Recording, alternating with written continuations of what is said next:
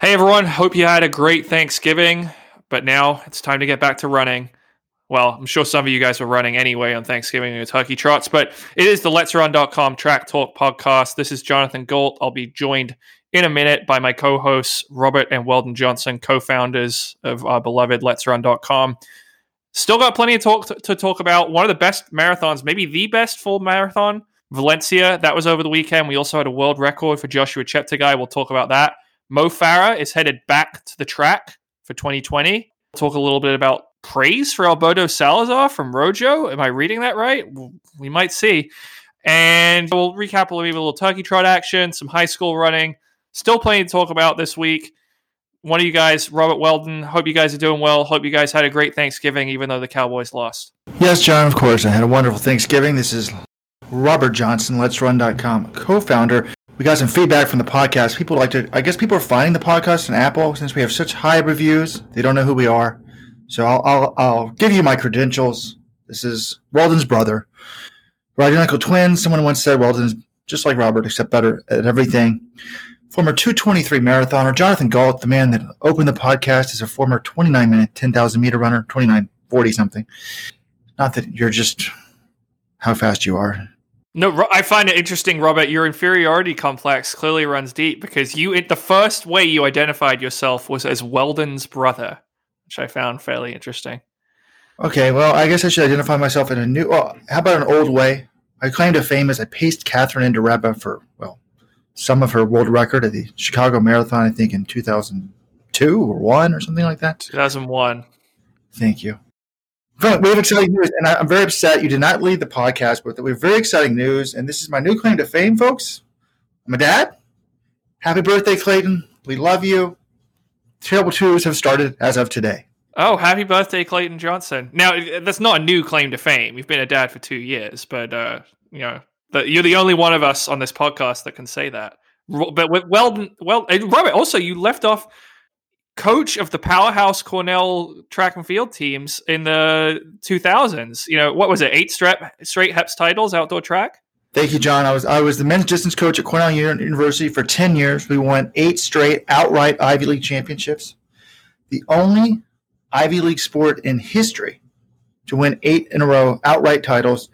I think maybe actually, excuse me, one of two teams that have ever done that in any sport in Ivy League history. Folks, I'm part of the greatest coaching juggernaut in the history of the Ivy League. Well, guys, can you guys stop talking? I wasn't on the podcast much last week. Ratings were down. Ratings were down. And I, I think I need to join now to restore some sanity. And actually, some real credentials. Please identify yourself, Weldon, for the new listeners. Yes, to the new listeners. One of the founders of the website. That's it. I guess I'm the fastest guy on the website. I was a high school hack. It's all relative, right? Walked on at Yale, was no good there. So I just kept running, had the running bug, kept running, made the Olympic marathon trials, was about the 100th guy, best guy in the country in the marathon. And then I started, helped start littleletsrun.com. Folks, and then the running dream took off. Somehow from 100th in the country to fourth in the country twice at 10K. And Little Let's Run, powered from a blog to now a website that gets million and a half unique visitors a month. So, guys, follow your dreams, Sometimes they work out. Sometimes they don't. Weldon left out one key negative there, though, John. I don't think John's even aware of this. How does a guy that gets fourth in the country twice, though, end up? He, he was, I think, fourth in 2003 and five. Is that right, Weldon? One and three. Excuse me, 2001 and three. But how does he get lapped at the 2000 trials? Like, this is not a good performance there. And also, Weldon's also left out a key development in the last week. Folks, big, big breaking news. Just like I'm a father of a two year old, Weldon is now no longer a New York City resident. He, on Monday morning, Monday, all day Monday, they didn't get in until 2 a.m. He's moved to the suburbs. He is now what no one wants to be a suburban dweller. Well, you said you wanted to give us your uh, like top five things about New York. Maybe we do that at the end of the episode, but I would suggest we sort of stop patting ourselves on the back, giving personal life updates. This isn't why people listen to the podcast. Let's talk some running, right? Let's talk Valencia. Uh, first of all, when are you guys sending me to Valencia? The city looks beautiful. I think I should, should start a campaign for uh, a business trip there in 2020. But second of all, Joshua Cheptegei world record. I think that was the performance of the weekend, right? Twenty six thirty eight to break the ten k road world record.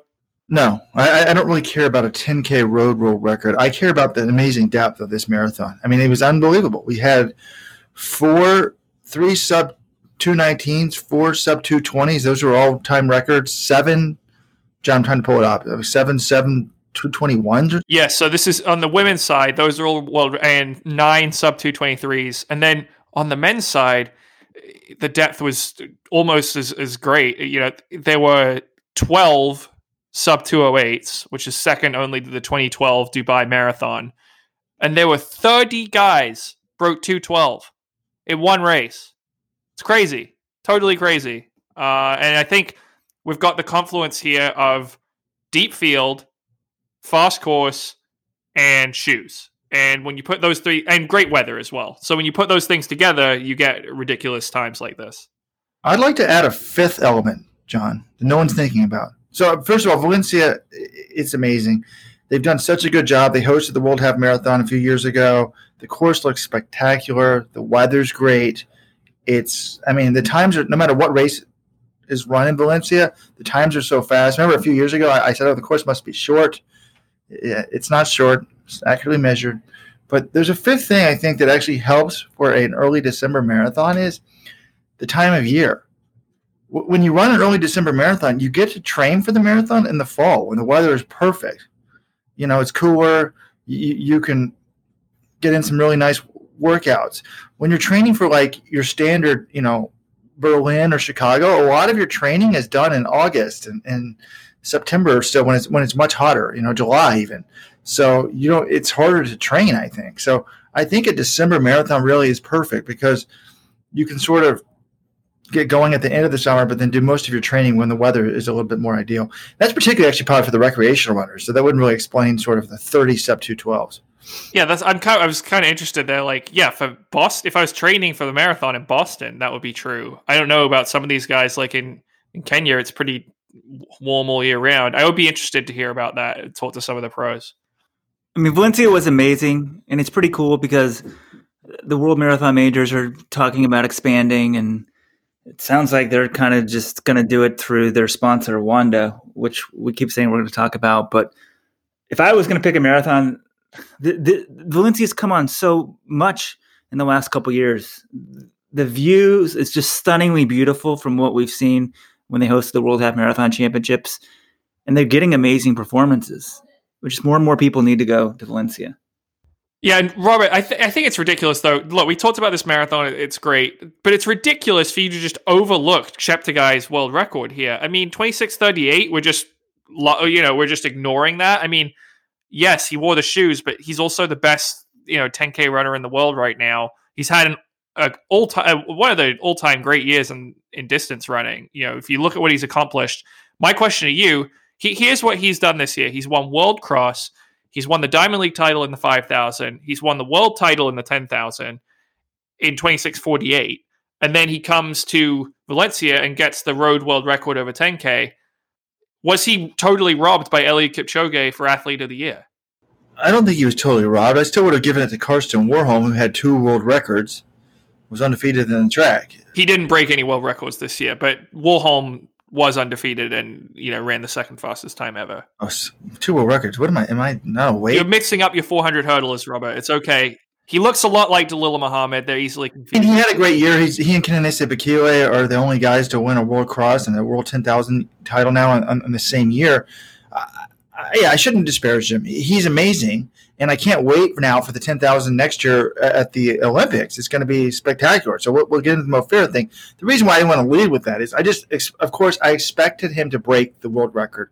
Road 10K record just doesn't mean that much to me. But with the new shoes, to me, I'm just discounting everything with the shoes. And we're going to get into the shoe talk as usual. I want to clarify a few things.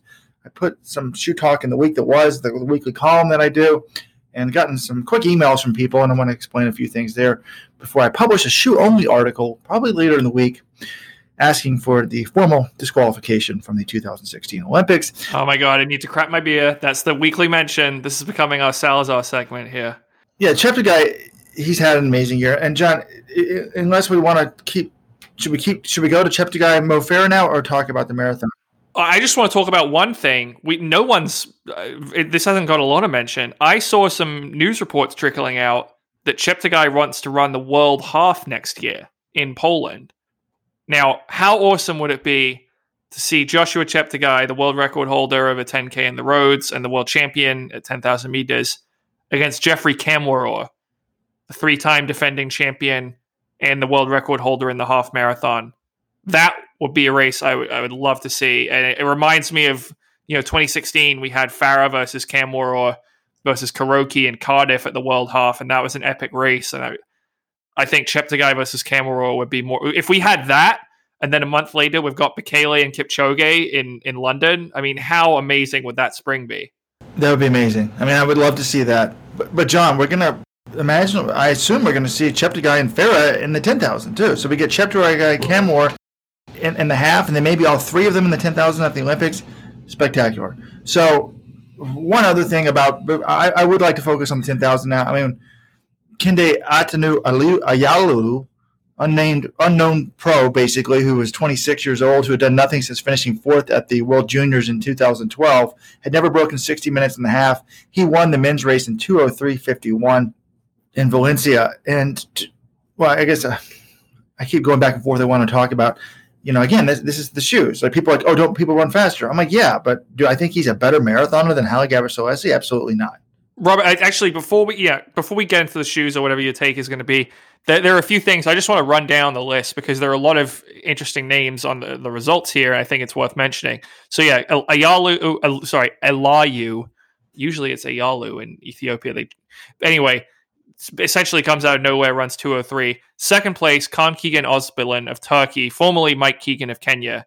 He breaks Mo Farah's European record. He runs 204.16, so that takes almost a minute off of the Mark Farah set at the Chicago Marathon last year. Third place, Guy Adola.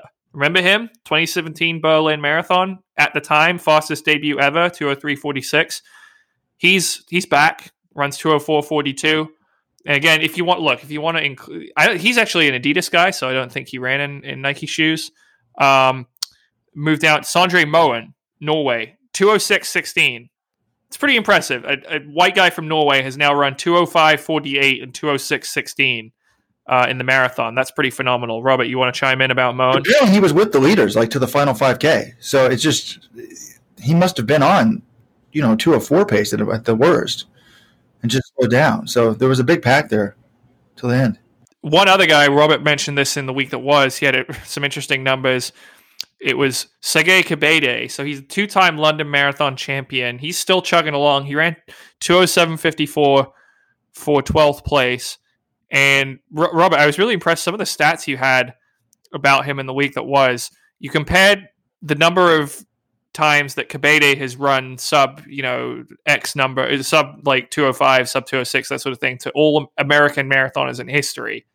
And it's interesting. He has the same number of sub 205s as all Americans combined, one. He has more sub 206s, five, than all Americans combined, three. Now, I think Kipchoge is also in that boat as well and has a lot more. But he's got more sub 207s, 11 versus six. He's got more sub 208s He's got 15 sub 208s. All Americans in history have run 10 sub 208s. So some of these, it, it's kind of crazy how prolific he's been, and you compare it just what one Ethiopian has accomplished versus the history of American marathoning. And do you guys know how much money he got for running 207.54? I would assume maybe an appearance fee. If uh, you know, that's that would be pretty much it. Yeah, zero dollars in prize money because the money went ten deep. And we have been talking about shoes, and I saw some reference on Twitter saying the 4% shoe take on Let'sRun.com's week that was is garbage, like always. And if you're not acknowledging that these shoes, it's not a 4% improvement, it's a 4% improvement in efficiency. That's what they're saying. And I think that comes out to like, you know, there's a ratio. And so maybe we should start discussing it in that way. But the shoes most definitely sort of make a difference. But I think it, and scientists are saying that and it needs to be acknowledged. But I think one thing this Valencia race also shows is like what happens when you just invite the, some of the best people in the world and don't manage the fields. Because Robert had the interesting stats. You know, in New York, there were only four guys who had ever broken 208 on the start line. And this race had like what? How many 208s in the actual race? It, it's crazy. And so 12, right? 12, yeah. 12 in, the, in this actual race. And, you know, this is a fast course and that sort of thing. It's different. But New York and these, a lot of the World Marathon majors sort of manage the fields, don't necessarily invite all of the best people or have open races. And I think this shows you just open it up, say, hey, anybody who wants to come, you know, we should talk to the race director and sort of also see is he paying paying appearances? How is he getting these great fields? Because Valencia sort of figured something else out that I think other races haven't maybe more races they, they could do this. You know, the Rotterdams of the world, and, and they sort of do, but not to this, this, extent. I mean, the performances were astounding.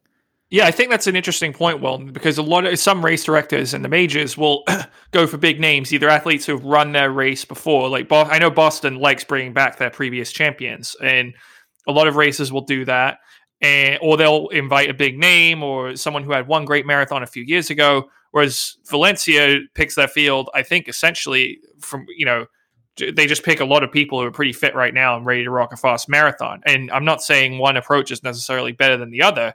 I just think it's interesting. And you, you get a result like this. I mean, Vivian Cheruiyot, she would headline almost any marathon field that she's in. She's won London. She's an Olympic gold medalist. She's won world titles on the track. You know, she's one of the best distance runners of our generation. She shows up to Valencia. She runs a pretty good race, 218. I mean, remember, she was supposed to run Berlin early this year, couldn't do it, withdrew with injury. She comes back and runs 218. So that's a pretty impressive comeback for her.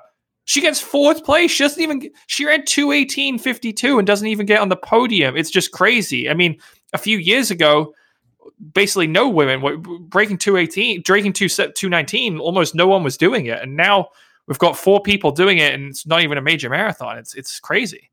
Well, maybe not a major marathon in your book, but come on, we need to start treating it as a major. It, we at Let's Run have always treated the World Marathon majors plus Dubai as a major. I'm putting Valencia on that status.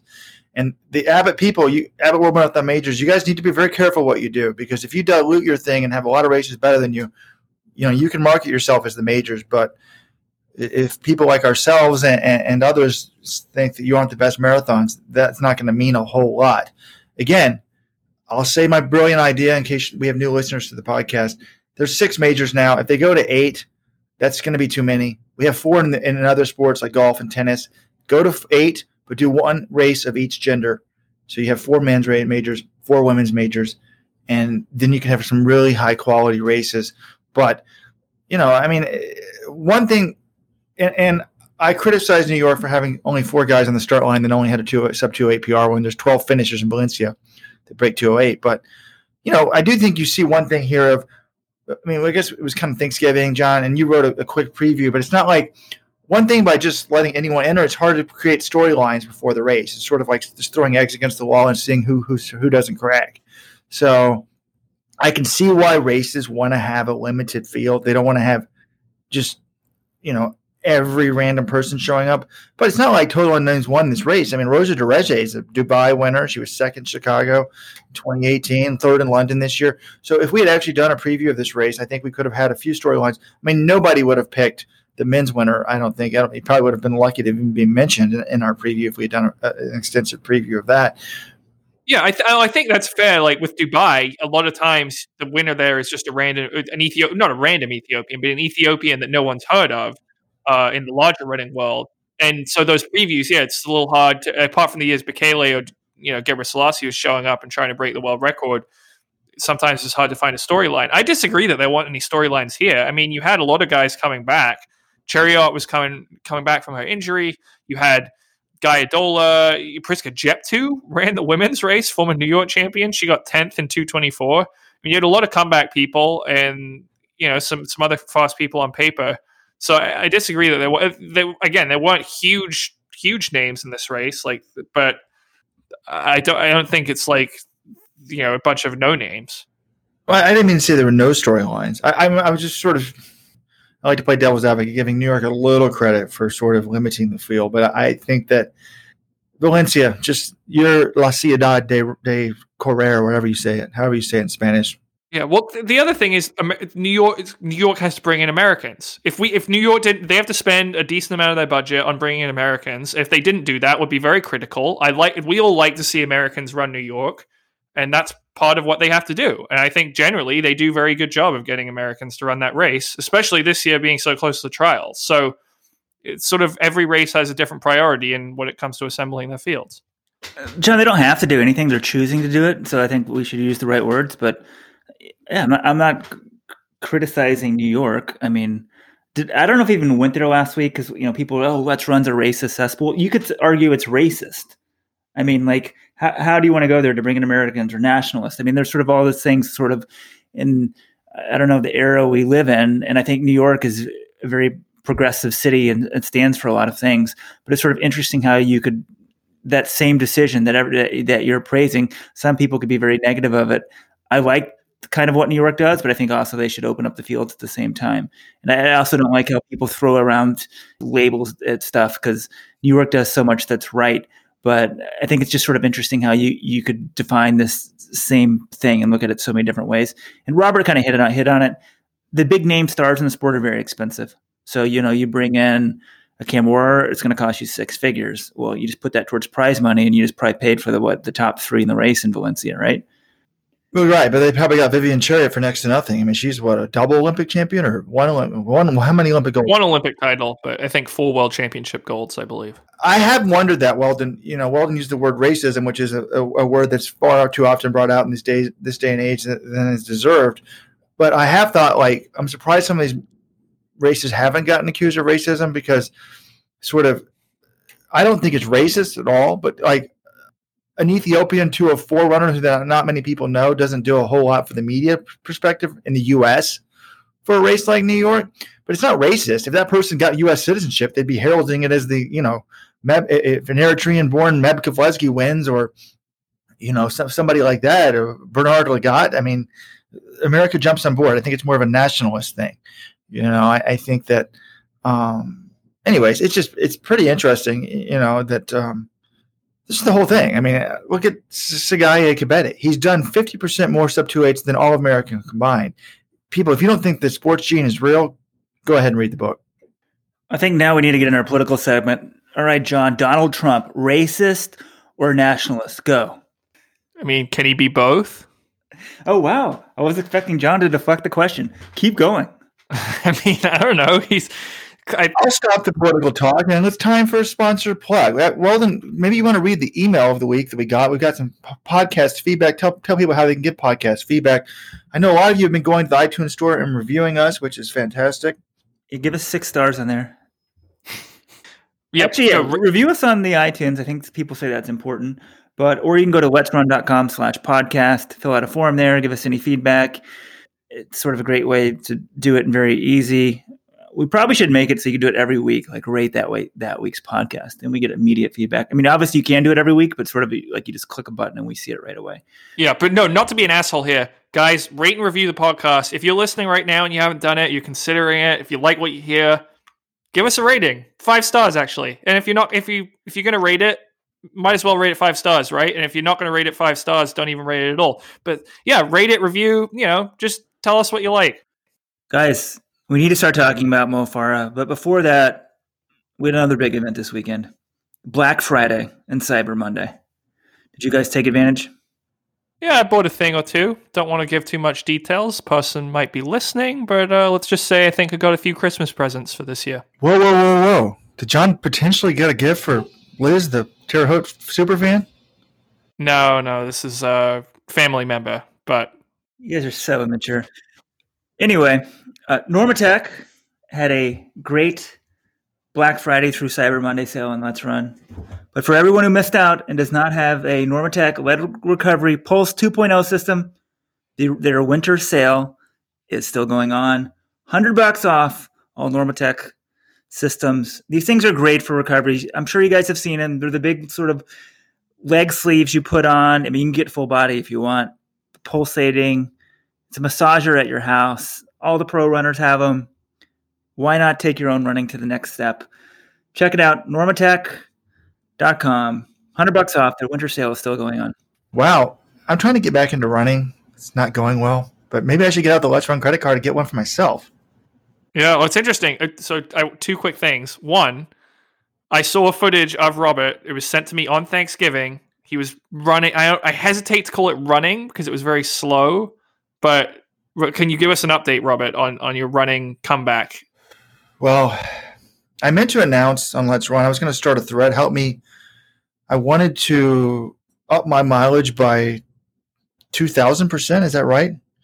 In span, I thought I could do it in like in a few weeks. It hasn't gone so well, but two thousand percent sounds like a lot. I wanted to go from like two or three miles per week, which I'm currently doing, to running to work every day for three miles and then running back every day three miles. That would be thirty miles a week. So actually, yeah, if I go from three miles to thirty, what is that? What percentage is that? Anyways, A thousand percent. I've, I've been injured. I tried to rest up so that I could run around the course in Terre Haute. My calf was hurting me there, though. Haven't really run there since, but I was at a at a, sort of a resort, I guess, with some other families. A couple families were there, and the, the other kids, uh, the, the other family had a seven year old. He wanted to run the turkey trot. They had a free turkey trot at the resort, and I hopped in the race. Apparently, his father emailed me running behind the kid, and it, John, it, I, I, I sent it to you because I was horrified. He said, "Yeah, I heard, I saw you limping around." I'm like, "What do you mean?" My knee was kind of bothering me, but I looked like a 75 year old man. It looked terrible, John, didn't it? He looked like Robert De Niro in The Irishman. It was, uh, yeah, somewhat embarrassing. Wow. I think I was getting ready for the move. I was not at this resort and I saw the video and I, I maybe need to study this again, but I was a little bit worried because I guess the guy who filmed it, he's an ex Navy SEAL and those guys stay fit. My family sort of, this is like a second family of ours. You know, we're, my parents are friends with the, the that generation and on down. And the last time we went somewhere with them, you know, the Navy SEAL dragged Robert and I like running up to the top of this mountain somewhere. And I give Robert some credit. About 10 minutes into this run, or no, 10 minutes, one minute, he's like, I'm done, I'm stopping. But he actually didn't stop. So, Robert, glad you're still here with us today. That ad read we had, I just wanted to say that was that was for our fans because believe it or not, did we not get an email this week? Someone wanted us to have more ads to sound like a professional podcast. Is that right? Was could we possibly had in the first time in history someone is asking for ads in a podcast? Is this true? Yes, it is true, John. We had one guy who he actually filled out the form, so he was listening, and his name is Joe. I won't give his last name, but he one he wasn't familiar with who we are. He wanted our bio page and whatnot. Same guy. He gave us some comments about Mary Cain and talked about Coach Al McGuire basketball, saying essentially like you take the pro contract, you better know what you're getting into. But he also said you could take out the casual funky guitar at the opening and replace it with a short commercial.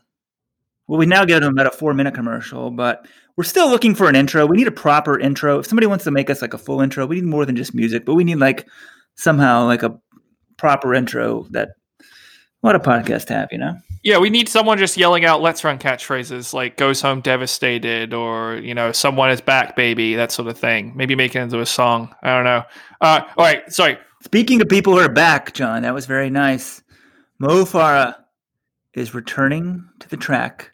He announced on Instagram, I guess last week now, that for Tokyo 2020, he's going to run the 10,000 meters.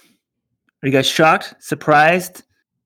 No, I mean th- this makes perfect sense to me. He's not going to beat Eliud Kipchoge. Uh, he pr- probably won't. Not saying he can't medal the, in the marathon. He'd be a candidate, but he was only eighth in Chicago and fifth in London this year, and needs to finish in the top three to get a medal at the Olympics. I, I think he would probably been you know outside. I would he. Pro, I haven't seen the fields yet, but it would be tough to get a medal in that. Whereas the 10k, you know, if he can get back close to his previous form, I think. Joshua Cheptegei is clearly taking over. He's the favorite for gold. But if you're times if you're talking about medaling, I like his chances a lot better on the track than I do in the marathon.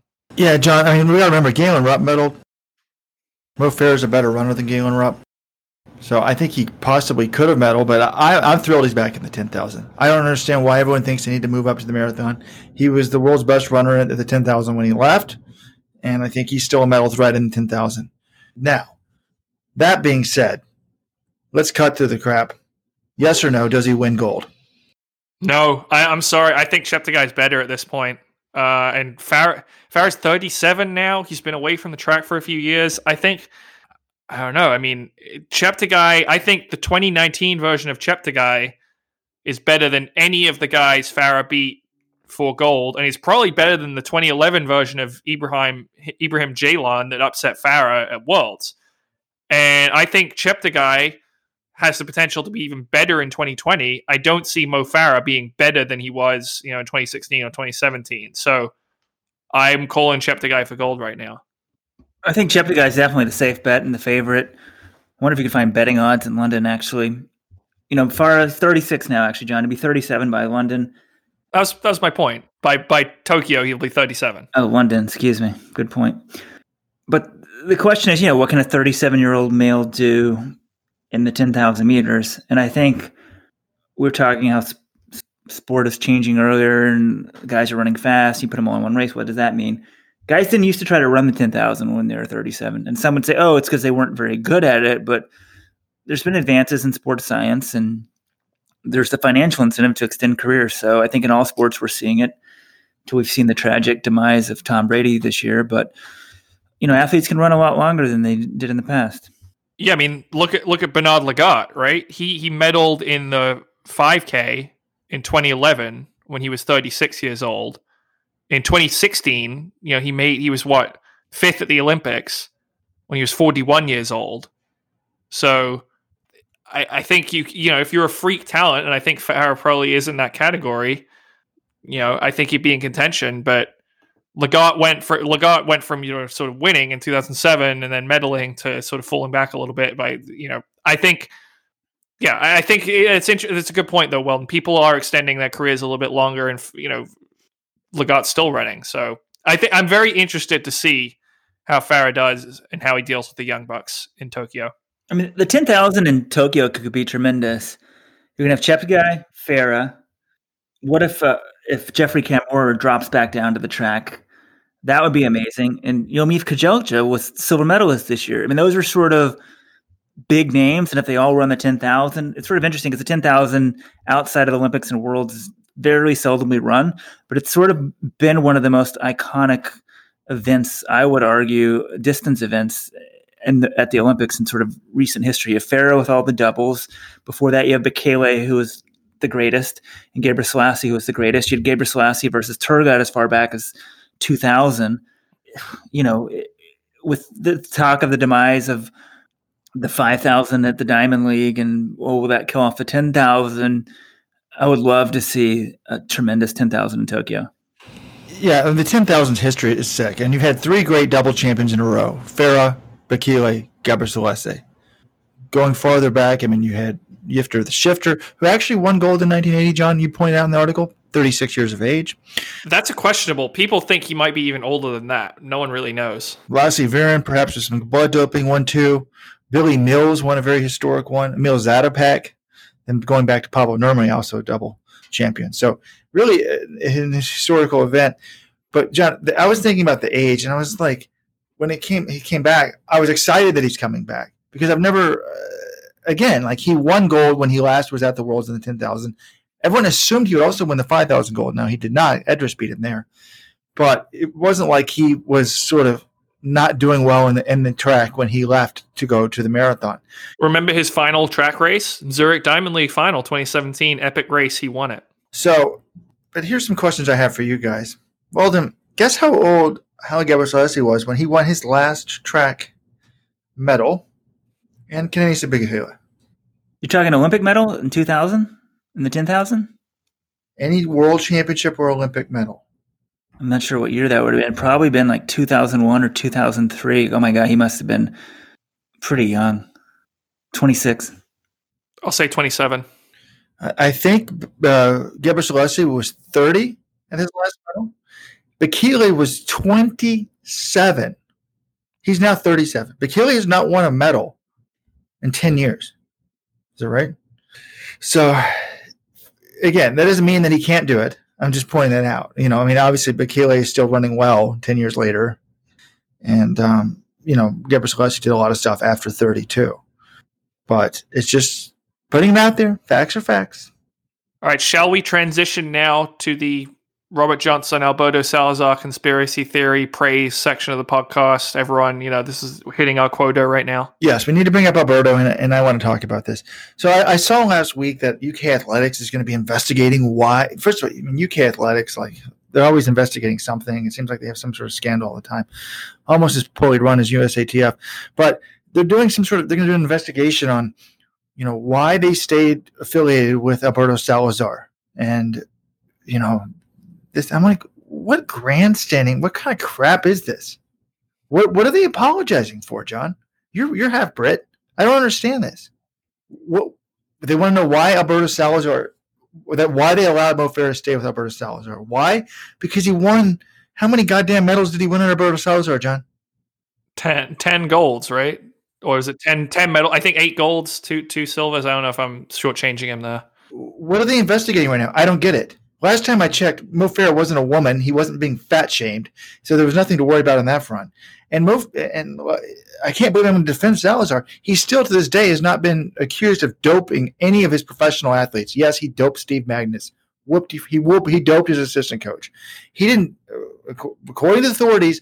You know, Travis Tygart. We've already investigated the runners. He didn't dope Mo Farah, according to them. So what is this investigation about? And if anything, they should be praising Alberto Salazar. He was willing to dope his assistant coach, dope his sons to get all the science so that he could coach Mo Farah to the top. I mean, this is just grandstanding beyond belief. Well, people love to grandstand these days. And sure, it's some grandstanding, but I think w- what they would say is like these doping violations were already out in the open. They, they had broken anti-doping rules, and they still said, "Oh, okay, it's it's cool that Mo Farah works with him." But I agree. At this point, like, what are you investigating? You guys already made this decision. You said it was fine for you know Mo to run with him, and there was a lot of stuff that was controversial, but like Alberto wasn't banned, so Mo should be allowed to work with him if he wants to. And if there's public relations kickback, there's public relations kickback. C- correct. And you know, one of the things that I don't get is like, you okay, Robert? I lost my train of thought, John. Getting older, but I, I just I, I, don't know. I mean, he's been banned, so now he's like the evilest thing that should have never worked for him. I these allegations, people knew about Alberto Salazar and Athletics West and and and the drug allegations dating from the '80s. Only idiots. So now that it's sort of there's a public, you know, conviction. Oh no, we had these things before. It, it, like I, I would have never gone to Alberto Salazar in the first place. If I was one of these people, if I was Craig Engels, I would have never gone to Alberto Salazar. I wouldn't have wanted to do that just because I wouldn't want to be associated with that name. But but but, but they did this, and now people are sort of grandstanding, and it's like ridiculous to me. All right, all right, Robert. I got to step in here because some of the things you said are just so ridiculous that they can't be they can't afford to go unchallenged. But first of all, I do agree. Doing an investigation into why that previous investigation failed, I just find silly, futile, and a waste of money, time, and effort. Let me say one thing here: the appeals process is not over. What happens when Alberto gets off in three months? Shouldn't they at least wait for the appeal to finish? Because if I'm really, as a journalist, hoping for this, I hope Alberto gets vindicated and cleared. Then the media won't know what. To- this is no. This is ridiculous. You're just losing any integrity. Robert, who has been essentially leading the anti-Salazar crusade for years, suddenly now that he's been convicted, says he wants him to be cleared and return to the sport. It's just ridiculous double talk. But here's the other thing, Robert. You're like he should be you did, did, correct me if I'm wrong. Did you say he should be praised for doping his sons and conducting doping experiments to that he was banned for and that constituted anti-doping violations because he was pushing up against the line? That's the sort of stuff you want to commend? No, he should be and was punished for those things because it's totally unethical and it's against you know most people's moral codes of the sport so to, to I the idea, oh, he didn't dope anyone. You know, yes, were these things sort of technicalities and fairly, you know, they it wasn't like he was outright administering EPO to these people, but he broke multiple rules, was banned for three separate violations. The idea that he's done nothing wrong and you know should be commended for pushing the limits, I just think is a ridiculous take. I think that was Robert giving a little bit of a hot take, but I mean, some of the like holier than now revisionist history towards Alberto Salazar now is kind of crazy. I don't know. I I don't know if there's that much revision of history. Here's here's the thing. There a lot of the people who have been anti Salazar in the media now feel vindicated, and some of them are taking a victory lap. There have been other people who have been hesitant to speak out about it while the process was ongoing, but have always had doubts about it. And then they came out and said, you know, yeah, I've always had doubts, and it's nice to see that this my doubts are finally confirmed. I don't think that there are that many people who think differently about Salazar now that he's banned. I think they're just more willing to set, share their opinions on it.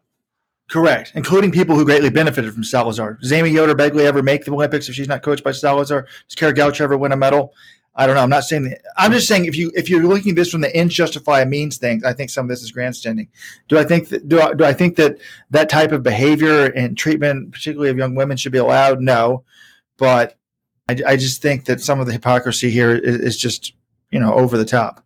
Well, I think some of the hypocrisy is you, who were anti Salazar for years, now coming out as pro Salazar and championing him as this, you know, great guy who's pushing the limits. I, I didn't champion him as that. If you want to know the truth, sounded like it to me. John says we don't know that you know he wasn't like he was injecting people with EPO. I talked to John Kellogg about this. John is, thinks everyone's on drugs. This is simple. So uh, clearly, we're going to get a rational opinion here. As John said, you know, they're giving them vitamin B12, injections. You have no idea if they're not putting steroids in there or EPO or something like that. They could be doing that. This is my take on Salazar. Do I think that like Rupp and those guys, and this is probably going to get me sued, but do I think that Rupp and them were on EPO? Or, let me say Rupp. Rupp is different than than, than Farah because I think Farah's got more access to Africa, which is easier to get stuff I think done over there. I don't think Rupp was probably ever on EPO. But if you put a gun to my head and said, "Do I think that when Alberto did he ever rub test androgel into him during massage?" Gun to my head, and I'm I'm dead if I'm wrong. I'm going to say yes there. I'm going to say over fifty percent chance yes at some point. Not con- I don't not necessarily consistently. I'm saying did he one time while giving Galen a massage, skim a little bit.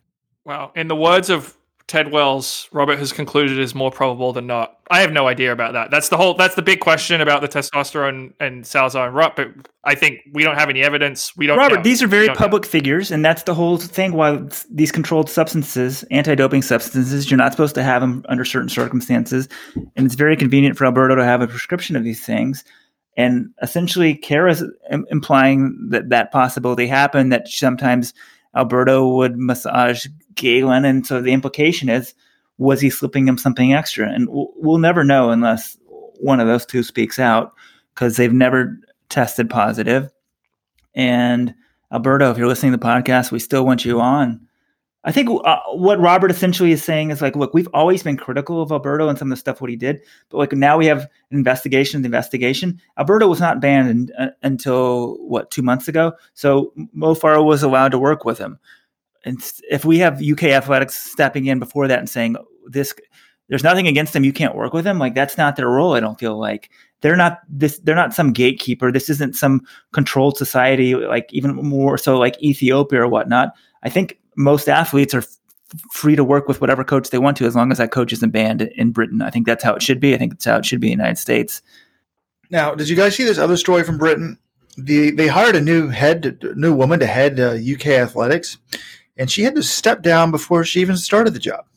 I did see this. Zara Hyde Peters was the woman who was hired, and then it came out that her husband had had an inappropriate, I think, texting relationship. I don't know exactly the extent of it with a 15 year old uh, while he was a teacher. And that came to light that after that relationship, he was allowed to serve as a coach for youth athletes at Zara the club, running club that Zara Hyde Peters was, I believe, the vice chair of. And that information came to light. I think Matt Lawton of the Times broke the story and she was forced. UK Athletics initially, I think they supported her, and then they sort of realized which way the wind was blowing and said no, and she never even got to take that take that that position. Yeah, John, you need to f- get the down low on UK Athletics because I'm reading here an article from the Guardian.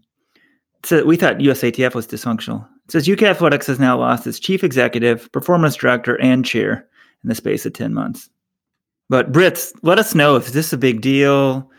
Is UK Athletics? I don't even know like what their budget is, but if this is more of a figurehead position, but I think this is the CEO position, so that's the person actually in charge, actually doing stuff. I mean, USATF hasn't had its president been able to do its job for what probably two years now, almost. Which reminds me, the USATF convention is coming up, but it's this week in Reno. Yeah, USATF has a president and a CEO, and the CEO is the paid guy running the day to day. So the day to day stuff went on. But it sounds like UK athletics is in even more disarray. But I don't know, showing my American bias, I don't really know how consequential this is. But I think the good thing is that a lot of attention to various forums being brought to how athletes are coaching excuse me how coaches are coaching young athletes and making sure everything's proper and if you're put in that position of authority everything needs to be above board and if it's not and you condone that there's going to be consequences to pay I 100% agree. I mean, we once had a guest speaker come to us uh, to speak to all the coaches at Cornell, and it, they said it's a, it's a great honor to be called coach. It's one of the most powerful relationships uh, some people ever have with, with an adult figure, and you, you it, it's something that should should comes with a lot of responsibility. And what happened in Britain was wrong. You know, um, her husband was accused of misconduct, was accused, was found guilty of quote misconduct of a serious nature when he was a PE teacher, and he was found to be involved in an exchange of inappropriate photographs, but I think he was cleared of actual sexual misconduct. But the problem was she didn't apparently tell anyone when he was working with the new club about it. So down she goes. All right, guys. Well, let's move on. Let's talk some turkey trots. Manchester Road Race. As a New England resident, this one's the one most near and dear to my heart. Weldon, maybe, yeah, maybe we'll send you out there next year or so. Now that you're Connecticut resident, but uh, good race this year. Edward Cheserek was leading late. He was going for the repeat, gets taken down, blown by in the last, you know, 150 meters by his former Oregon teammate, Eric Jenkins. And I found it really interesting uh, because these guys would battle, well, they wouldn't battle that much because they sort of just go 1 2 a lot. 2014 15, when I was first starting out, it would seem like every NCAA final, those guys were running. And the big question was, oh, do these guys let each other win in these races? And, you know, Jenkins gets the win. He almost broke Cheserek's course record. there. he came only two seconds shy uh, that Cheserek set last year in the women's race. Edna Kiplagat, who's now 40 years old, still going strong. She wins Manchester. She's just the second woman to win both Manchester and the Boston Marathon, which she won two years ago. But I, I found the Cheserek Jenkins thing I thought was interesting because you know coming out of college, Jenkins was really good, but it clearly looked like Cheserek was you know the better runner, the bigger talent. And as professionals, they have now raced five times, and Eric Jenkins has won four. Eric Jenkins has made a world championship team. You know, Cheserek has a run a 349 mile on the track, but you know, I think Jen, you know Jenkins is making has made U.S. teams and has a I would say much better shot to make the Olympics next year, given that we don't even know if Cheserek, you know, certainly for the U.S. doesn't even have citizenship. I just found that the way their sort of relationship, uh, competitive relationship, has turned to be fairly interesting. John, that record means nothing to me. Four and one as pros. If Cheserek got American citizenship, I would bet my house that he beats Jenkins and makes the team. You would? Yeah. Cheserek has nothing to train for right now. I know he's been injured a lot, but give him American citizenship, and I think he might become like a Lagat type runner. I, I just, I don't know. This whole thing is he going to become an American or not? Can someone tell me what's going on here? Can you reach out to Stephen Haas, John, and get an update here? Because this is kind of annoying. Like, what's the point of being a pro runner if you're the highlight of your season is running a turkey trot every year? This guy needs to get to Europe and run a diamond league or do something. It's like kind of depressing that he hasn't done anything much as a pro. Yeah, it's actually interesting, Robert. I you know he ran 1308 and 1304 this year, um, and won both in his two 5Ks. But the one was in a BU meet, which is you know set up for Cheserek as a time trial. The other one was Houston competitive field but yeah, yeah, he didn't he didn't run any diamond leagues, and he ran one last year at the pre classic, but he wasn't 100 percent healthy. So I don't know. I think we know the story with his citizenship, though. They got moving way too late. They didn't really start the process in earnest until he graduated from Oregon. And if you're not going to go the army route, it takes a long time to get U.S. citizenship. I thought if that Einstein visa could go pretty quickly. Anyways, John, where does he even train now? Where does Cheserek train? Flagstaff. Yeah.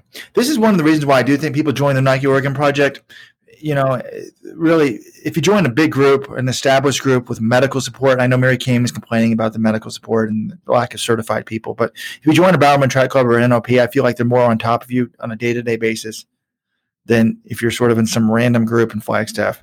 Like one of the big problems with Weldon, actually, when Weldon was living out there, my brother was I mean he had a stress fracture in his foot for like a year and a half and didn't realize it because he couldn't you know we didn't have medical insurance to get an MRI or something. Whereas I don't know I feel like these bigger groups have more medical care stuff like that. I don't know. I mean they're not fu- jump bulls out in Phoenix and you know a ton of runners go visit him. It's not like people who plenty of athletes train in Flagstaff. I'm sure there are people you know he's going to get stuff checked out with. I don't I don't think right. Maybe Nike has better medical care, but I I, I don't know. I, I think it's it, too far of a leap to go from like that's why he's had injury issues and, and he wasn't even that injured this year. I don't think. I think there's a couple things. I think one in a formal group you're going to get certain maybe more directed medical care. I was seeing John Ball when I was actually in Flagstaff. I went and saw the Dr. Galea in Canada who ended up being busted for HGH, who, Tiger Woods and all these other experts saw. I flew, flew and saw Gerard Hartman, Paula Radcliffe's doctor in Ireland. So I was trying to see the best, but I, it was sort of haphazard. And sometimes these running injuries are very difficult to figure out. The bigger issue, I think, for Cheserek is that he can't run the world. He doesn't have a focus of a season. So when you're forced to focus on one thing, if you get an injury, you back off. You now it's like, oh, I'll just back off. I'll, I'll, do the Manchester Road Race. So he's missing the big events. He's hot in the indoor season. Now it's like Manchester the highlight. Yeah, sure, he ran 1304 last year, but 1304 is nothing. I agree with Robert. I think he's a better runner than Eric Jenkins. But unless he gets on the world stage, what does that mean? And there's a big threat in Let's Run. Like, what's taking so long with Cheserek's citizenship? And I think if you've read the article from the last few years, we knew he wouldn't have citizenship by 2000, excuse me, 2020. So I think the system is doing what it does. He's not going to be running by Tokyo 2020. I think all indications are that. We knew that from a few years ago. And I, I don't think he wants to run for Kenya. And fairly, unfairly, but that's how it works. If you're not running for a country, you sort of get lost because all the big events in track and field are designed for the top three from each country.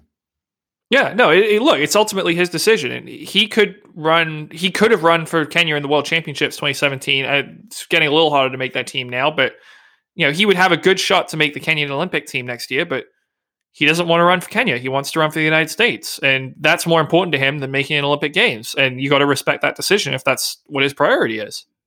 All right, shall we move on? There were some other running events over Thanksgiving weekend. I wouldn't call these turkey trots, but Footlocker regionals and uh, California State cross country meet. We've got NXN coming up this weekend. And Robert, you have a hot take you want to unfurl? No, you're just misogyny and sexism is coming through yet again. I'm surprised you have female fans on this podcast. The Silicon Valley Turkey Trot, that was a big race for the women. Shannon Rowbury defeated Olympians Kim Conley. I don't think Emily Infeld is she an Olympian, John? Not sure if she is. Emily Infeld, yeah, I'm the misogynist. You can't tell me that Emily Infeld made the Olympics. She lapped, she almost lapped Molly Huddle in that race. Maybe she did lap Molly Huddle. World Championship medalist. Yeah, of course she's an Olympian. Medalist. I wasn't sure if she won the Olympics, but anyways, she she won the Turkey Trot. Oh wait, no, sorry, sorry. 2016 Olympics. Sorry, Molly Huddle almost lapped Infeld. I, was totally. I'm sorry. What was I? Th- Molly Huddle set the American record in that race. Maybe I am. A, no, I'm not a misogynist, but yes, Infeld is an Olympian, but she didn't. She got smoked by Huddle in that race. I'm going to mark that. Maybe I am a misogynist. 1541 for Rowbury, 1544 for Conley, and 1547 for Infeld. To me, this is not a good result for, for Infeld. I mean, I mean, I guess she's healthy enough. She ran that New York. Didn't she run the New York 5K the weekend of the marathon? But uh, at this stage in her career, she's so much younger than Rowbury. I know Rowbury is more of a 5K runner compared to Infeld being a 10K runner, but I feel like, I mean, Infeld, come on, this is a former world championship medalist. She's beating Rowbury at this stage of the game. Are you calling her Emily Infield, Robert? Huh? Are you calling her? What is her last name? You call? It sounds like you're calling her Emily Infield. Emily Infield. Okay, sorry. Maybe it's just your pronunciation. I just, I don't know. It sounded like you were calling her Emily Infield. okay. Well, you mean like with an I instead of an E? Yeah, that's what it sounded Infield, like to me. Infield? What do you think, Weldon? John, we're from Texas. We don't have a diction. All right, maybe I, am sorry. I, after the Shailene thing, I'm I'm hype, maybe I'm overcorrecting here. I'm sorry. Yeah, no. Look, here's the thing. Infeld, she's she's clearly a monster talent. You know, she made she medaled at Worlds. She made the Olympic team in 2016. She made the Worlds in 2017. But she's had a lot of injury issues. She's missed a lot of training time. You know, she missed most of 2018 and most of 2019. So when you uh, when you miss that much time, it's hard to get back. I'm not too worried about these turkey trots. To, to me, the biggest sign is that she's racing. That's a good sign. I'm going to judge her based on her track results next year, not what she's doing in some 5Ks on, on you know in November. I could care less really what someone does at a turkey trot. they're kind of a cool afterthought, but there's not usually doesn't matter what sort of shape a pro is in in November. I guess unless you know you're running the New York City Marathon, then it really does matter if you're in shape. Or NCAA cross country athletes need to be in good shape in November, and high school athletes, Footlocker championships NXN. I think we should turn there, guys. The fields are now set for the Footlocker. Well, I guess we don't have the California region yet, right?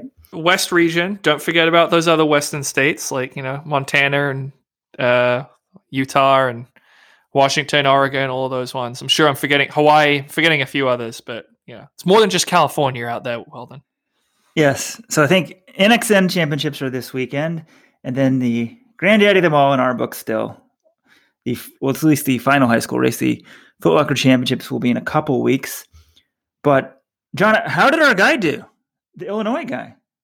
Josh Methner, podcast listener, and he's had a great season. Well done. He won NXN, the NXN Midwest Regional, and last weekend he won Footlocker Midwest, and he's trying to do the double. So excited to see. But he's going to have a lot of competition. This NXN field, uh, I haven't dug into it totally. We'll have a little preview uh, coming later this week on Let's Run. But Nico Young, this guy from California, from Newbury Park, he ran. He, I think he had the performance of the weekend for high school last week.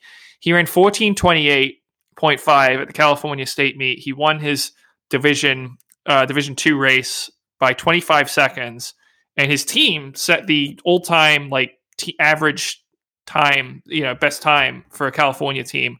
So that's really impressive. They're going to be at NXN. I imagine they have to be among the favorites if you're setting that. And then you've got Loudoun Valley, who's won the last two NXN titles, and Young, I should say, he missed German Fernandez's uh, California State meet course record by four seconds. So if you remember how good German Fernandez was as a senior, that's pretty impressive stuff. So that's going to be exciting. And then we've got Katelyn Tuohy. She's doing her thing again. She's coming back. She's going for the three-peat at NXN. So I don't know. You said Footlocker is still the granddaddy of them all. I don't. I don't know about that, Weldon. I mean, I it'd be cool if that was the case, but the last few years, NXN has just had far more of the better individuals. And I think it was maybe Drew Hunter's senior year was the last time you would say that the number one individual ran, you know, Footlocker only. So I think NXN champ is probably going to be the, I'd have to dig into the fields this year, but it seems like NXN and certainly the last few years has had the better fields. Unfortunately, I think John's right. I mean, not that having a high school national championship with, with teams isn't a good thing for the high school runners, but Footlocker was such a great meet. It was so easy to focus on. It was the best, the best of the high school individual runners, and then that got diluted because Nike sort of took it for their own. It's a shame that those two couldn't figure out a way to work together.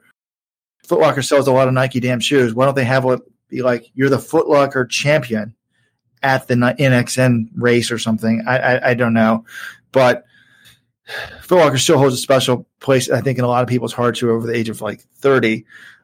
Yeah, I wish there was just one high school race, but I sort of get the, the team thing. You guys are acting like NXN is like the end all be all, but like last year, Sydney Masciarelli, she ran Footlocker. She got beat at the regional this year in Footlocker. So maybe the number two and number like three girls are going to Footlocker, the number one, and four are going to NXN. So yeah, NXN has been slightly stronger the last few years. Name me the most famous NXN champion. Well, Chris Derrick, but that was a while ago. He won Footlocker too, correct? He did not win Footlocker. Because he back couldn't win it, I don't think. Huh? Back then he probably couldn't win it. No, he got second to Mike Fout. But the here's the thing, like you're saying, well, you just got to look at the numbers. I mean, here are the last three Footlocker champions: Reed Brown, 2016, sixth at NXN; Dylan Jacobs, 2017, 13th at NXN; Cole Hocker, 2018, second at NXN. NXN is where the best guys go. Katelyn Tuohy, who's been the best high school runner, probably best high school cross country runner in history, certainly of the last few years. Which race was she running? NXN. I think it's disingenuous to say, oh, they're pretty even. Like the last few years, NXN has clearly been superior. Fine. The men's thing is a stronger point, John. That you're taking one girl who's on a top team I would argue maybe in 2016, Claudia Lane was better than Katelyn Tuohy. She ran Footlocker. She won Footlocker again in 2017. Katelyn Tuohy didn't start running until 2017. That was her first NXN title. Fine. Then 2017, when Lane won again, everybody wanted to see that matchup, but they didn't get to see it. Weini Kelati won Footlocker as well. Edward Cheserek, Grant Fisher. This is a while ago. That's, that's is- to 2015. So it's not that long ago. Like things can sort of ebb and flow. Obviously, NXN's on the way up, and with if you're on a good team, you're way more likely to go to NXN. Some of the top individuals, like last year, Sydney Ma- Masciarelli, she got beat at the regionals by I'm blanking on the name this year. Molly Stolliper. Yeah. So, and I think Molly's the number two high school runner. Mo- And Molly, sorry, it's I, my English accent. M A R L E E. Marley, Mo- yeah, yeah, Molly, yeah. Molly. I mean, we don't pay that much attention to high school anyway. It's we sort of like trot out our previews the week of the race. Speaking of which, I was aware, very much aware of that fact. Like when we started Let's Run, I was really into the high school scene. We interviewed Ryan Hall, and I'm like, do we just not pay attention to it because we're getting older? Does that mean we're old? I'm kind of into this though. The podcast listener, folks, Josh Methner, he won the Midwest. Also, remember early in the year, he broke Craig Virgin's 47 year old Detweiler course record in Illinois. Legendary stuff. I'm all in, John. I was doing some research right before the podcast. I googled his name. I guess I should have realized he was already really, really good, but he actually led the Footlocker race for a decent part part of it last year. Finished in the top ten last year as a junior, so he could be a factor. I think he's projected like sixth or seventh right now based on speed ratings for NXN this weekend. Maybe we should have him on the podcast, John.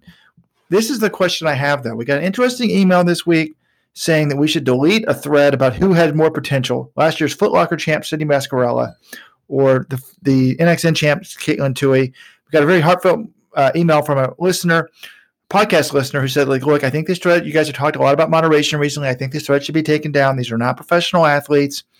You know, what if they read this and you know causes them to have an eating disorder or quit the sport?" And I thought long and hard about it. I read it. It's like an eight-page thread. There was really almost no talk about their body types. It was a. I was shocked at how well the thread was, and it was like I'm like, look, we're talking about the two high school national champions here. I feel like this is a legitimate thread.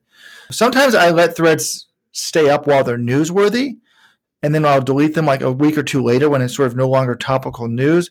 But honestly, I kind of feel like this is the type of thread that's going to be newsworthy for five or ten years because it's a debate as to which person is better, sort of the one who's like the full time runner winning NXN or the one who also plays basketball in, the winter. Well, I think I'll read part of the email because I think this is an important discussion to have. The email for the guy who wishes to say anonymous. Thread is just titled Sydney Masciarelli will be better than Katelyn Tuohy. I think you should remove this thread. This type of discussion can't be good for a young woman slash girl that may read it. These young women are taking part in a high school extracurricular activity. They are not professional runners and are not being paid to entertain the masses like a pro runner is. They're going through puberty, they have changing hormones, are emotional and impressionable. What if they read something on this thread and harm themselves, mostly meaning eating disorders, or quit running altogether? Do you really want to hear what some anonymous man thinks of their career potential, let alone their body type? I know you said you remove these threads they'd evolved into talking about looks or body type, but I think they're detrimental no matter what. So it's just sort of an interesting topic, right? And so one, like, do we need to treat women differently than men? Like, if there's a thread, who's going to be the better basketball player, LeBron James Jr. or, you know, Melo Ball, whatever? You know, I, I don't even know the top high school basketball players now, so I'm just making up names. I don't think anyone would think much about that, right? In a free society, what sort of discussions should we have? These are the most prominent high school runners, and I think m- more it should be an issue of moderation, right? Allow the discussion, but make sure it's above board and that takes more resources on our part. That's where sort of where I side. But I think we want to make sure the discussion is is for high schoolers, you know, much more uh, moderated and we're on top of it. But I'm totally fine with the discussion in general. Yeah, I mean, look, Katelyn Tuohy was on the cover of Sports Illustrated. Remember that? I mean, the, these women are out there, and I think it's fair to talk about these them and say you're excited for their future prospects and that sort of thing, or discuss it. I think that's fine. It, it needs to be done in a healthy way. It needs to be moderated correctly. It can't devolve into body shaming or body image or anything like that. But so far, Robert's read the thread and seems to think it's it's above board. I mean, I don't know. I, I see. I think it should be fair to talk about them. A few years ago, Robert, there was a thread that Robert was saying Donavan Brazier was the better high school, the better pro prospect than Grant Fisher when they were both coming out in, in Michigan. And I thought that was interesting and it turned out to be true. And I, you know, that's a, I thought that was a worthwhile discussion. And it's something we can look back on now and be like, hey, that was kind of cool. What if they start saying though, oh, you know, runner X's body type, I don't think she'll be as good as a pro. Yeah, I, that, that sort of thing. Pro, I mean, that thing probably be probably delete it. If you're talking about a high school girl and you're talking about, hey, she has a better body for being a pro, that sort of thing. Depends on how it's said. For a high school, I think you should probably delete that. I think it's how it's said. What if you say, "Oh, that NFL, oh, he's not going to, his body's not going to be big enough to be an NFL lineman." I mean, no one even thinks twice about that, right? I think it just sort of shows the nuance in society and how these things aren't as black and white as people want them to be. I, I think there needs to be a higher standard for high schoolers, and that's why I've actually moved this thread to, to registered users only. But also, I think that uh, as I'm entering the world of parenting, I, I have some friends that, that have really thought a lot about parenting. I think some of this is parenting in general.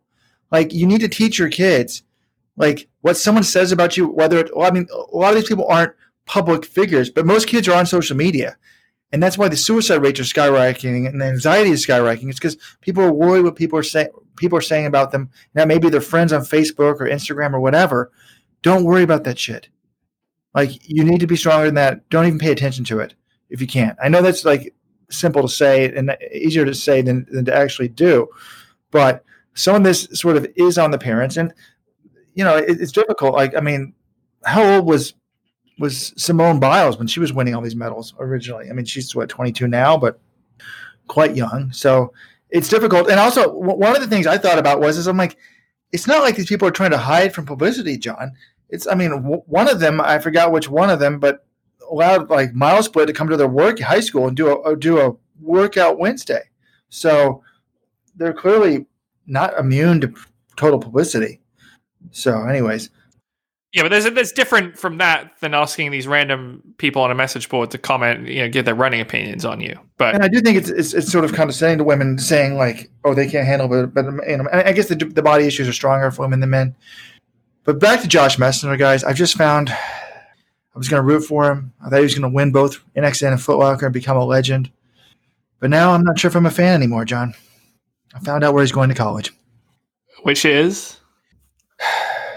The bastion of white privilege, Notre Dame University. Anyway, what? What? How do you say that? You know, couldn't he have gone to more? John, we always here at Let's Run, we support the blue collar runners. Couldn't he have gone to more like a blue collar school, like Princeton, Yale, or maybe Dartmouth? I wouldn't have been opposed to Dartmouth. He could certainly help us after finishing last at Heps this year. No, Notre Dame, they're up. Look, they got a great young coach in Sean Carlson. They're a top 10 team in NCAAs this year.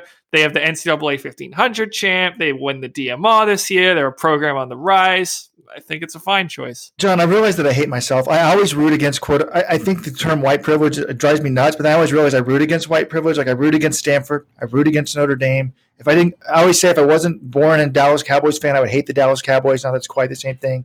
I went to Princeton University myself, but I act like I'm some like Baltimore City inner city guy. Yeah, baby. So if it's not too late to get out of your letter of intent, I can come up with some better schools for you. Yale University hasn't won an Ivy League championship and ever. So, all right, don't listen to this guy. If actually, if you, Josh, if you are listening to it right before NXN, good luck because he's probably out in Portland right now. Uh, but yeah, that's a lot of you know a lot of high school talk. Actually, Robert, one thing you mentioned though is kind of interesting. We don't pay as atten- much attention to high school now as we did when we were younger. I feel like that's a rite of passage for every runner. Like when I was in high school, I was on DyeStat on the homepage every day. I was on their message boards. I went there all the time. I barely ever went to Let's Run. Then in college, I started following college a lot more and transitioned away from DyeStat and was on Let's Run more. I'm like, man, I wish, you know, Let's Run, they have some college stuff, but I wish they talked about more college stuff. You know, it's mostly pro. And then when I got out of college, I kind of realized, oh, I'm much more interested in pro and the college and high school stuff. Like high school, I barely pay any attention to now unless it's someone truly spectacular. Uh, college, I, I, pay attention to less, but that less than pro, but you know, still for NCAA's, I know who the good guys are and stuff. I think it's just where you're at in life, like, and sort of who, especially like for me, there's people in my age group still running and still competing at a high level. It's kind of interested, like the guys you competed against or the guys you, you know, looked up to in high school, that sort of thing. Whereas when you're when you're in your 20s you're just not as interested in high like seeing comparing yourself against the top high school as of 2019 when you're class of 2009 like me doesn't really hold as much appeal. All right one last thing for me before we go. Uh got a call on the let's run uh phone line from message board poster runner dave. He wanted to bring this to my attention from the valencia marathon. It was a clip, the final mile, and you guys should look it up. We'll have hopefully a clip to the YouTube uh, to the race finish in the show notes. The final mile, the race leader and the eventual winner, Roza Dereje, she had a gap of a few meters and she had a male pacer with her. And then just behind her was Azmera Abreha. She was running in second place. And there was a second male pacemaker running right in front of her.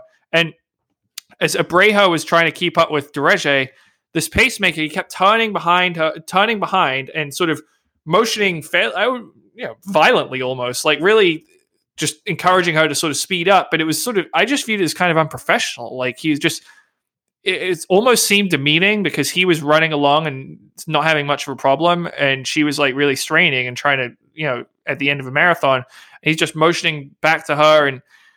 I just I don't know. I think you guys should watch the video, but do we should these male pacemakers in the end of female marathons should they even still be there? Because to me, the runner in the front, I guess this pacer is sort of helping her follow along. The pacer behind her, so for the second place runner, that sort of that pacer is helping her bridge the gap to the leader. Should we just let get rid of the paces and let these women race? Do you feel, find anything wrong with this sort of demeaning behavior and unprofessional behavior of someone sort of telling the the runner that is supposed to be pacing to move up? I mean, is there anything wrong with this, or am I being too over dramatic? You say demeaning. He would say he's encouraging her to do well. He maybe gets a bone if she, if she wins the race. It looks like it was a personal pacer. For me personally, I think the racers, the pacers shouldn't be there at the end, unless you know it's just maybe a one attempt for a world record, and then they're pacing the first person. This personal encouragement I didn't like. I personally want a fair race. And I guess at the beginning, I didn't say my claim to fame was pacing Paula Radcliffe to her first world record. And during that race, it was Paula taking on the old world record holder, Catherine Ndereba, from the year before. And at one point, Ndereba fell back, and I was in charge of the Pacers. And my backup pacer was Brian Sell, a little runner named Brian Sell, who actually made the Olympics. So that's my claim to fame, being the head pacer of Brian Sell. And I was like, this isn't fair. Like, can someone drop back? I said, Brian, go back to Catherine and help her. Like, if we're breaking the win for Paula, it's not fair if Ndereba doesn't have the wind broken for her. So he ran back and paced her for a while. And then by 25 miles, we're out of the way. And Chicago made it clear like, we don't want you guys stealing the thunder, your escorts. But at the same time, they wanted the record broken. So we broke the win for parts of it. But it should be a competition. And the, when the Pacers are grabbing headlines, I think they're not doing their job. So unless the world record's getting broken, get the hell out of there and let them race at the end. Yeah, I think I agree with you on that one. Well done. Well, I don't understand what's demeaning about it, John. It just shows you the gap between men's and women's running. I mean, it looks demeaning to think that this guy can urge her along. I don't think it's a good look. I feel like we should have some like maybe go to mechanical pacing. Let cars do it. Say they say they can only go halfway or they can only go 30k in all races. It's just absurd to have personal pacers, and yes, it's a bad look. All right, guys, I have to unpack some boxes. Before we do, there's a segment we haven't had in a while.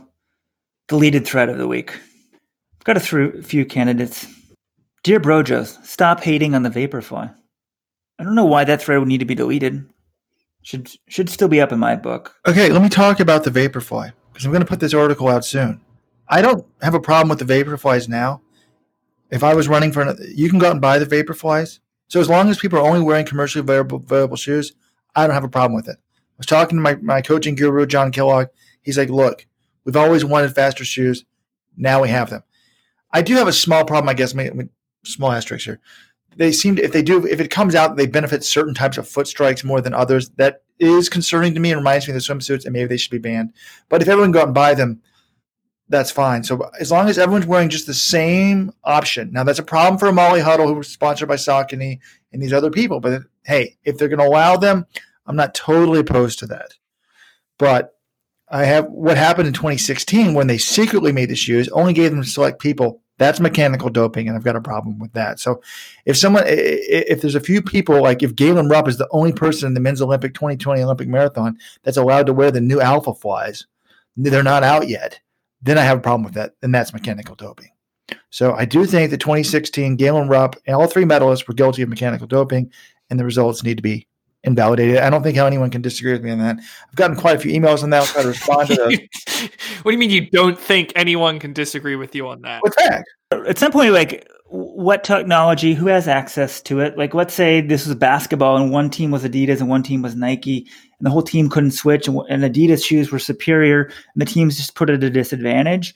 And they're like, oh, you can go out and buy shoes. Well, they, they can't. They're contractually not allowed to. So it's easy just to say, like, oh, so m- maybe the technology shouldn't be allowed to be copyrighted, patented, excuse me. And there's just a lot of issues they still need to figure out because we want a fair playing field that comes back to the pacing. In reality, Let's Run has always stood for fair sport. We want fair competition. We don't want somebody winning because of their shoes, because of doping, because of some unfair advantage they have. There's a lot that the World Athletics needs to figure out right now. But I was not trying to set Robert up for the his vapor fly rant.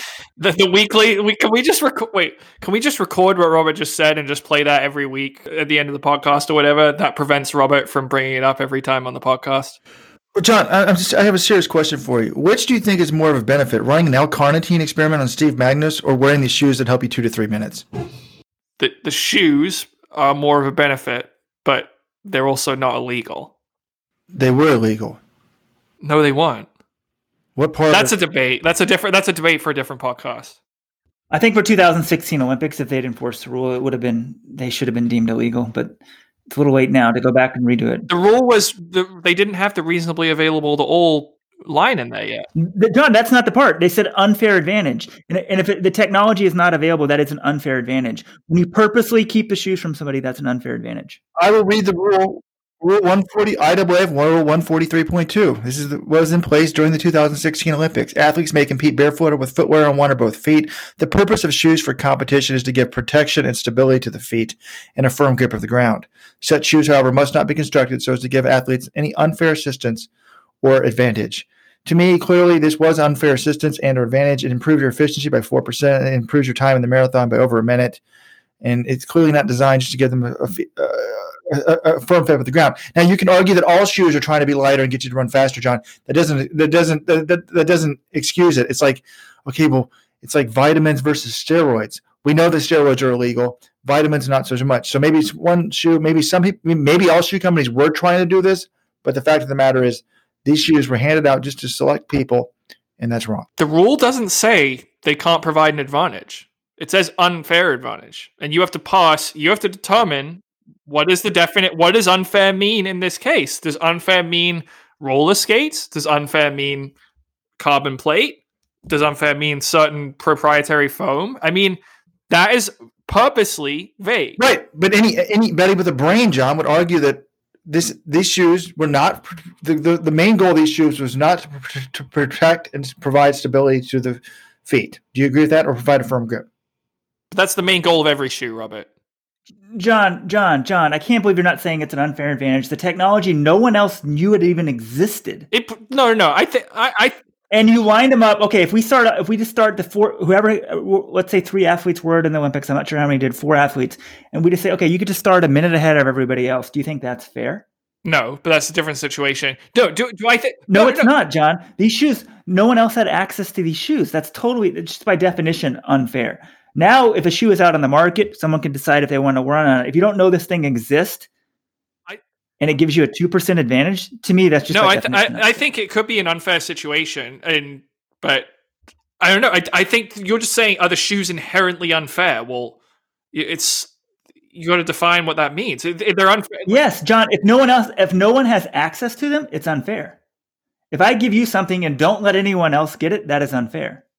Yeah, but then, you're saying like the shoes need to be constructed to give an unfair advantage. Like they're giving, they're even better now. They they're like, but now they're not unfair because of what other people are wearing and because they're not publicly available. That's, I mean, that's different than being constructed to be unfair. But one, there's the nature of what's in the shoe, and then also part of being unfair is who has access to it. Yeah, no, look, I, I'm not all right. I'm not saying uh, you've started to win me over that it's not totally ridiculous that Robert is claim making this claim. I still disagree with it, but yeah, do I think that people should? Here's the thing, though. All right, flash forward to 2020 Olympics. Say the Alpha Flies are out; they're not banned, but Adidas athletes can't wear them, or Saucony athletes can't wear them because they're contracted. No, they How are can't. we in any different situation than 2016? We've got some shoes that are clearly superior to other shoes. Not every athlete has access to them because they have shoe contracts. How is that any different? Okay, I'll tell you how that's different. For one, the shoe companies could let them out of that contract. I mean, when if if uh, if an Adidas athlete makes the U.S. Olympic team, they already wear a Nike singlet. So why does it matter if they wear a Nike pair of shoes? Then why is Adidas paying them at all? Oh, for marketing, I mean, it's just branding, really. But- not, what branding? They're not getting any branding. They can't wear Adidas during the Olympics at all, during the most important race of their life. That that's the issue. A, you could say they could let them out, or they could just tape it over. But and then the publicity, we could say, well, my shoe company won't let me wear it, and they're my employer, and I have to follow that. And if that's on the shoe company, then the shoe company looks petty and bad for not admitting that their technology is inferior. Yeah, the athlete is being an asshole, and well, not an asshole, but the athlete is going to making the company look bad. The athlete decided to wear the shoes and then was sued by the shoe company. That would be a real problem for me. But, anyways, can we talk about something else that I wanted to talk about before we leave? Folks, Steve Spence has one of the greatest streaks in running history. The 1991 World Championship Marathon medalist. That's what he's best known for professionally. But in my world, he's best known for running a sub five minute mile in each of the last 43 calendar years.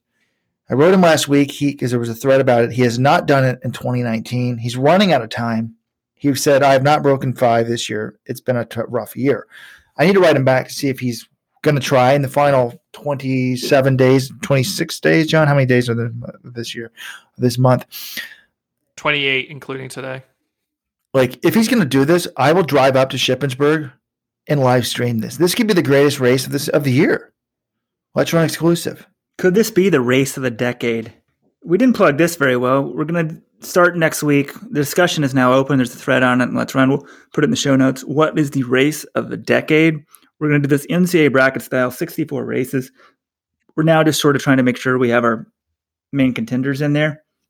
So if you got any ideas, check out the thread, nominate them. Maybe Steve Spence, if he goes sub five on December 31st, could get in there. And back to deleted threads, there's someone started a thread, the worst race of the decade. I mean, I think that could be good tongue in cheek. People are talking about the 2017 100 meter final.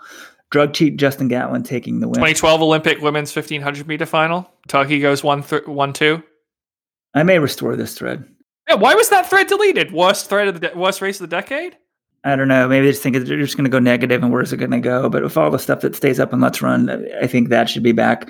There's two threads on whether Joshua, Joshua Cheptegei could be doping and what's going on in Uganda. 100% those threads are being restored. Like we've always said, we'll let you speculate about doping. I feel like all in all, the moderation, we have a new back end. It's doing much better. We're going to continue those discussions. Okay, guys, I keep saying a few things before I leave, but John talked about he received a phone call last week. If you want to reach us, unlike Facebook and unlike Twitter, unlike the billion dollar companies, you can actually reach us. 844 let's run 844 538 7786 and some of you have reached us on the message board. And actually i think it was in the thread about the 64 races the best race of the decade. My favorite message board post of the week comes from registered user john wesley harding. He's writing to jonathan gault. John you literally have my dream job. Excuse me. You literally have my dream job. Never take it for granted. Well then remember that John has a, dream job. I don't think you should give him a raise for five years. You know, compensation is not just monetary; it's also sort of if it's a dream job, then you can pay them less. That's why Nike Nike supposedly underpays people because people want to work there. And I also have an update from last week's show. I mentioned on the show podcast how I was wearing my new Hoka Bondi sixes that I purchased at the local running store, and I also was wearing a Tikrit running company that I got from a military member about 10 years ago. And I felt bad after I mentioned it because I checked my emails and I thought, oh my God, I haven't heard from this guy in a number of years. Like, you know, he could potentially have, have lost his life serving the country. But he apparently is a podcast listener. Russell Stewart, he's still in the military. He's close to 25 years. He was driving the kids down to Footlocker South. So I guess they're runners. And then he said he was like an all-star when he heard his name on the on on the thing. So he's alive and well and still serving the country. Thank you for your good work. I hope your kids, if they if they qualified or ran well, good luck to them. Yeah, speaking of John's job, John, we didn't mention this with Alberto Salazar segment. We need Alberto. He's great for business. Robert arguing both sides. This is what we need on the website. So, John, that editorial will be writing on how Alberto should not be banned. Please start working on that now. It's the sort of work we expect. It's journalism in the 21st century, John, 2019. And if any of the listeners want to get to John, I really think this could be the expose on how poorly some of these top prominent female coaches teeth fat how they fat shame these females. So I'm serious. Email Jonathan Gault, all one word, at letsrun.com. He can get into that. And I feel bad. Well, can we delete this podcast? Like, again, let it be newsworthy for like a week or two and then delete it. I actually defended Alberto too much in this podcast. And it reminds me of a, of a review I got on November 11th from on, on iTunes from Wasatch Willie. Rojo always bringing the heat. The facts may not be the facts. The logic may not be logical, but the takes are always hot.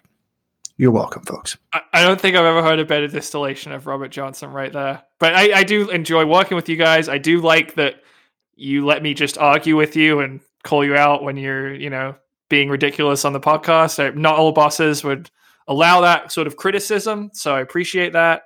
I'm not just trying to come up with hot takes. I just get passionate about stuff like these shoes. Like if you're gonna take away Ezekiel, no, no, no, no, Robert, we can't we can't have any more shoe talk. I'm sorry, we've exceeded our quota for this week.